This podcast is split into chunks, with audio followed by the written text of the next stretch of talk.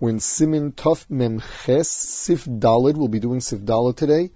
Rashay Yisrael Lomer Le'eni Yehudi B'Shahei Kodim.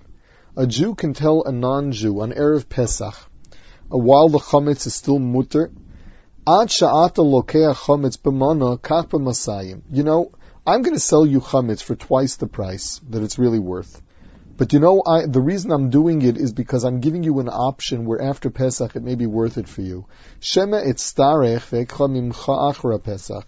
Because if, should I need this chametz after Pesach, I'll buy it back for you and you will not have lost anything. Avalo yimkerlo v'lo yitnlo al. But you cannot stipulate that after Pesach I will definitely buy it back and you agree, you are bound by this where you've got to sell it back to me. If you actually made such a stipulation, then you're over on Bal Yeroy. So the the uh, the Mishnah goes and changes pshat in the Machaber. The Machaber does not mean that you're raising the price. First of all, it doesn't make sense. Why are you telling him um, buy twice the price, pay twice the price because I may buy it back from you? I mean, what's in it for him? The Mishnah explains that what the Machaber really meant was instead of buying the amount of chametz you really need, why don't you buy twice the volume? Of course, that'll be twice the price, but buy a lot more than you really need because I'll probably buy it back for you from you after Pesach anyway. Um, now you are even allowed to promise as long as you don't make it conditional.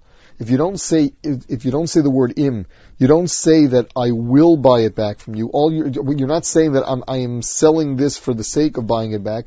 What you say is I am selling this to you. This is yours, but I guarantee you that after Pesach I'm going to want to buy it back. Um, because if you actually uh, if, if you actually said that I'm selling it to you and I will buy it back, you you made that as one of the terms of the sale, then uh, then the halacha is that you're over on Bal Yeroy.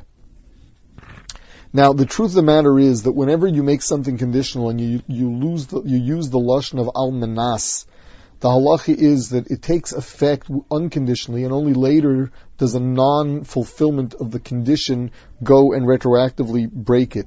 Uh, nevertheless, because of, in which case you were not over on Bal over Pesach. It's only after Pesach that it once again, uh, once again becomes yours.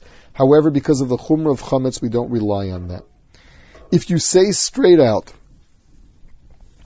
um, if you say straight out that uh, uh, whenever I bring the money, um, whenever I bring you the money, you're going to have to return it.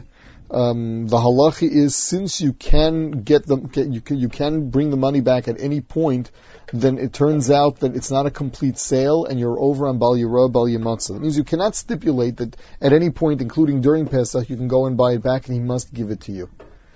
What if you make a condition you are not allowed to sell it to anyone but me? That means you don't have to sell it to me, but you can't sell it to anybody else. Mikra din that would be good, but because of the chumrah of chametz, it doesn't work. Um, now, if you make a condition that if he sells it to a uh, that if he sells it to another person, that sale should not take effect. So uh, um, the halacha is according to the Shulchan Aruch Harav that is mutter. In the Sha'ar HaTziyun, the Mishnah Berurah is mistapik. He's not clear because it could be that you're not, this is not called a complete sale because you're still um, trying to dictate terms to him for after you sold it already. A sale means that's it. I relinquish my ownership and I have nothing to do with this anymore. I no longer have a say in the matter. So if if uh, if you don't do that, then we're choshish that really it was considered an incomplete sale and that you could be over on Bal Yeroy.